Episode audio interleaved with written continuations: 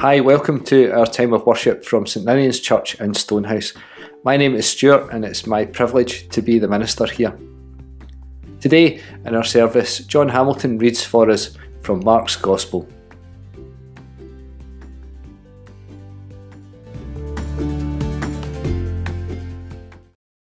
The man with an unclean spirit. They went to Capernaum, and when the Sabbath came, he entered the synagogue and taught. They were astounded at his teaching, for he taught them as one having authority, and not as the scribes.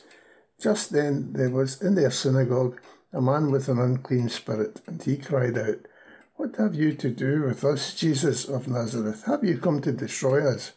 I know who you are, the Holy One of God. But Jesus rebuked him, saying, Be silent and come out of him. And the unclean spirit, convulsing and crying with a loud voice, came out of him. They were all amazed. And they kept on asking one another, What is this? Are you teaching with authority? He commands even the unclean spirits, and they obey him. At once his fame began to spread throughout the surrounding region of Galilee. Good morning. I hope you're well and staying safe this Sunday morning. The lectionary has us with gospel, the Gospel of Mark this Epiphany season. It's a short Gospel, only 20 or so pages long, but how he packs it in. You could say it's the smartest gospel. There's no long discourses like John, and it has a pressing immediacy. We've been talking about the readings in the prayer group, and it's helped me to see that Mark is the gospel for this time in 2021, during this pandemic, right now. Let me expand on that statement. Why is Mark's gospel for this time? I hear you asking. At a time that's so testing for all of us, the most testing of my lifetime. You may have asked yourself, where is God in all of this? I bet you've been a little disgruntled with Him. I have a friend who always counters um, this negativity by reminding us that God is right there in the middle of it with us. Mark's Gospel begins quite simply in chapter 1, verse 1. The beginning of the good news about Jesus the Messiah. Direct and clear and to the point. Unlike the other Gospels, there's no angels or shepherds or childhood memories. Jesus is declared the Messiah and presented as a fully grown man, baptized and ready to teach a good news story. Of course, we always need a good news story, especially now. Mark then continues, and Jesus meets John the Baptist, who baptizes him. Jesus is claimed and loved and named as God's beloved first, before he embarks on anything in his adult life. Mark continues at a pace with Jesus quickly proclaiming the kingdom of God and forming a group of disciples, as we heard last week, and now embarking on a ministry of teaching, healing, exorcisms. And we're still only in chapter 1, verses 21 to 28, as we heard in today's reading. This is why Mark appeals to me, especially now. There's no messing around. And isn't this what we want from our leaders at this time? Isn't this what we want from ourselves at this time? Get to the point quickly and succinctly. Get the information to the people. Get the vaccines out quickly. Form groups of experts and pool our resources for the good of humanity. In today's reading, we get to one of the real messages from Mark. Jesus starts his teaching in the synagogue, which is primarily for teaching scriptures, prayer, and the exposition of scriptures. There was no music or singing or sacrifices. I think it must have been a tense atmosphere in the synagogue that day in Capernaum. Jesus starts his teaching, and we read, People were amazed because he taught them as one who had authority. Listen to that again as one who had authority. He had a message. He was like a new revelation to the people. He didn't speak to them like the scribes did. Jesus' teaching style issues a challenge to the, the scribes, because he interprets the law and speaks on behalf of God without engaging in the back talk about tradition as the scribes would do. Nowadays, we might see that as cutting out the legal jargon and speaking plainly. He spoke with personal authority. What does that mean? I've been thinking about this, and it struck me that we see this every day now. Experts and scientists talking and giving advice more than we've ever seen in the past, talking passionately about their subject and working together across countries without the filters of politicians, and having the strength of character and professionalism to talk truth to power, and mostly succeeding. As I said before, God is right in the middle of this guiding these experts' hands and minds for the benefit of humanity. How much more like Jesus' teaching can this be, like we've seen in Mark? Jesus speaks with personal authority, and the people like it. He didn't need any further authority because he was speaking directly from God. It was refreshing for the people to hear him speak like that. His positivity was the complete opposite of the careful quotations of the scribes learned by heart and handed down from generation to generation. When he addresses the impure spirit in the man, he talks directly and with authority. Be quiet, says Jesus sternly. Come out of him. No need for secret incantations or long prayers or props, just commands. He means business and that's the Jesus people wanted to see. And that's the Jesus we want to hear now. Jesus denies the unclean spirit the capability of settling into the man's mind and bones, so stripping it of its polluting influence. It doesn't eliminate all evil and depression from the world, but it denies corrupting forces the power to hold sway on people's lives. I, like millions of people around the world, watched the inauguration in the United States and shed tears of relief and hope. But the person who stole the show was a young black poet who spoke with such personal authority it was truly inspiring. Amanda Gorman had overcome a speech impediment and was inspired by the poet Maya Angelou and the musical Hamilton. She researched the speech and she read every speech from previous inaugurations to get a feel for the occasion, and she went above and beyond the occasion. Like my friend says, God is right in the middle of it all. But this is our story also. People were changed by Jesus' teaching, as we should be reading Mark's Gospel today. Read the Gospel and be changed as they were it's the shortest, smartest, coolest gospel that goes at a pace, and that's why I think it's the gospel for this time, for now. Let it grab your attention and know that God's love for us all. And we'll go forward with a little bit more personal authority than before. I pray you all stay well, stay safe, and stay blessed. Healing God our world needs your gentle healing touch today. As COVID 19 continues to spread and cause chaos for billions of people, we need your gentle healing touch for all who are trying to manufacture and distribute the vaccines, for all who serve on the frontline medical services going the extra mile, for all who are helping our young people to stay in education and teaching from home, for all who are delivering from shops to those isolated and infirm Lord, in your mercy, hear our prayer. As our country continues to be in lockdown, we need your gentle healing touch for all those elected to serve in government who have difficult decisions to make, for all the advisors and specialists who need wisdom, insight, dedication, and patience, for those serving in local food banks, helping families on the edge, and for all those who provide service in so many ways. Lord, in your mercy, hear our prayer. As our brothers and sisters suffer from illness and anxiety, we need your gentle healing touch for all who are unable to access health care, for all who have had to wait for investigations or treatments, for those enduring chemotherapy, for all who have been isolated from loved ones, and for all who have faced death alone. Lord, in your mercy, hear our prayer. In our hearts, we name those people and situations known to us where your gentle healing touch is needed today.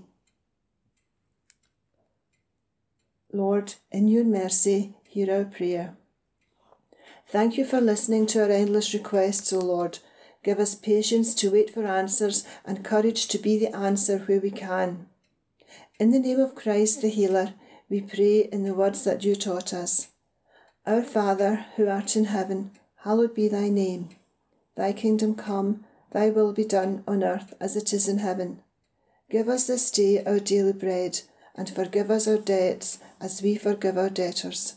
And lead us not into temptation, but deliver us from evil. For thine is the kingdom, the power, and the glory for ever. Amen.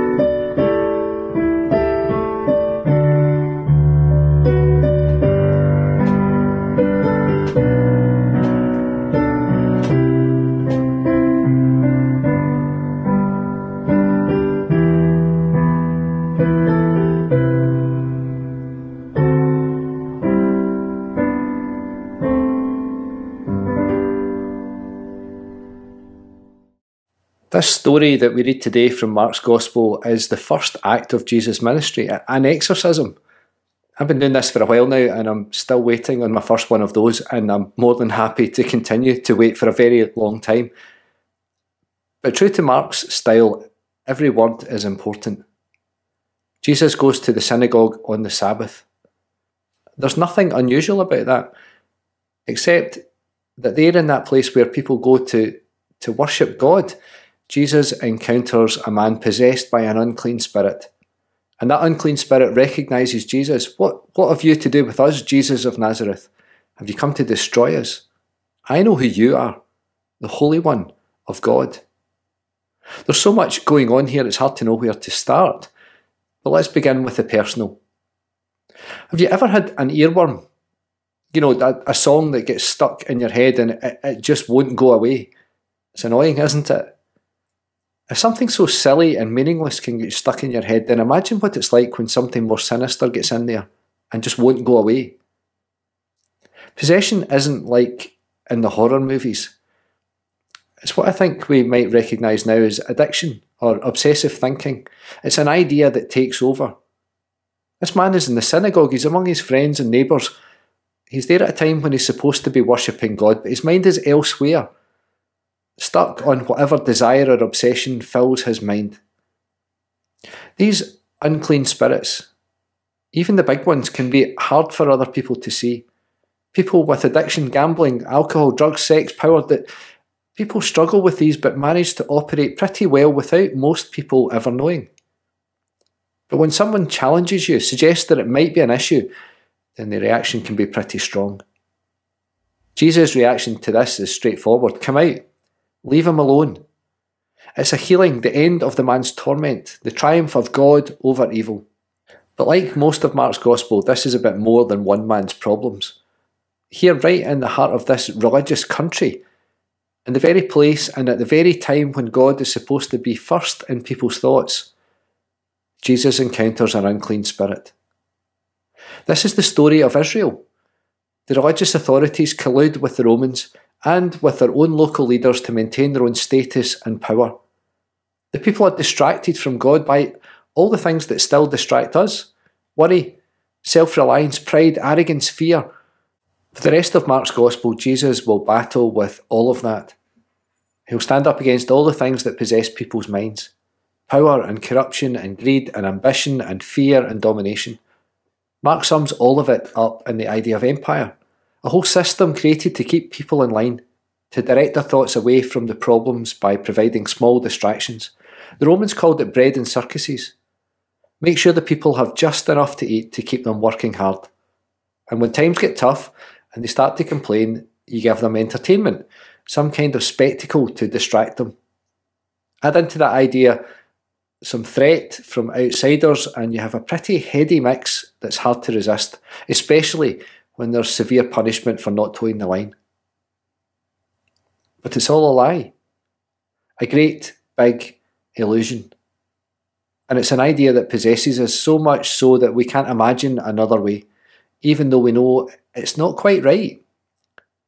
Those are the things that take us away from God, and that's what Jesus stands in opposition to. We still see it. You set up practices that replace the actual thing. So you wash your hands, but you're never really clean, not on the inside. You join in the singing, but you never really praise God. You close your eyes, but never really pray. Or you call it NHS track and trace, but it's run by a private company. Perhaps the others at the synagogue when Jesus arrives don't even notice the unclean spirit because they all have the same issues. They've all bought into the same lies. Nobody can see the problem until someone so different, so outside of that system comes along that, well, Jesus doesn't even need to point out the problem. As soon as they see it, they know how it should be. I think we all have a bit of that. We know. We know the things that get in the way of God. And we are, in our own way, possessed by those things because we can't or won't stop. But it doesn't have to be like this. The good news is that Jesus has authority over it all. We're not alone. We are never alone, even when things seem at their darkest. Even when things seem hopeless. Even when it's all too much. God is there, with us, in us, loving us. Today we have listened, and now we go to act. We go to listen to others. We go to love others. We go to be a blessing to others. And we do all of these things in the name of the Father, the Son, and the Holy Spirit. Amen.